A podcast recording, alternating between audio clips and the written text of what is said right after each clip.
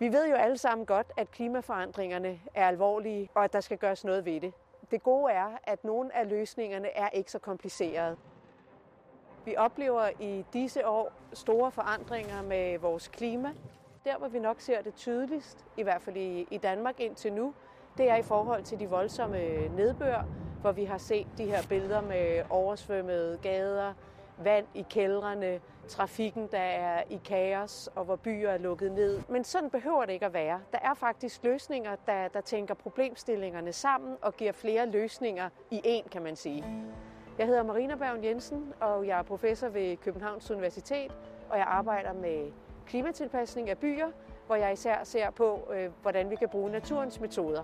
Det er jo ikke fordi, at nedbør i sig selv er noget problem. Det er kun på grund af den måde, vi har indrettet os på her i byerne, at vi har skabt så mange hårde overflader, at nedbøren samler sig hurtigere, end jorden kan nå at tage imod den. Så vi bliver nødt til at finde nogle steder, hvor vi kan parkere vandet, indtil vi kan tage os af det.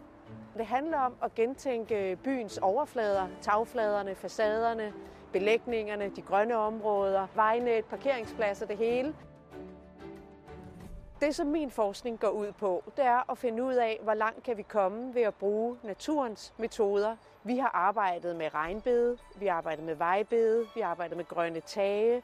En af de løsninger, vi har udviklet, er denne her grønne klimaskærm, baseret på fordampning. Det handler ikke om at få vandet ned i jorden eller ud i et rør og væk via et kloaksystem.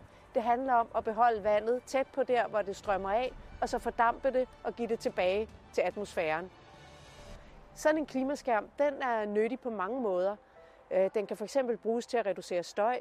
Den kan muligvis også forbedre luftkvaliteten. Den kan skabe plads til mere biodiversitet, og så kan den skabe en ny form for byrum. Og en fordel ved at samle vandet, det er jo, at vi kan genbruge vandet.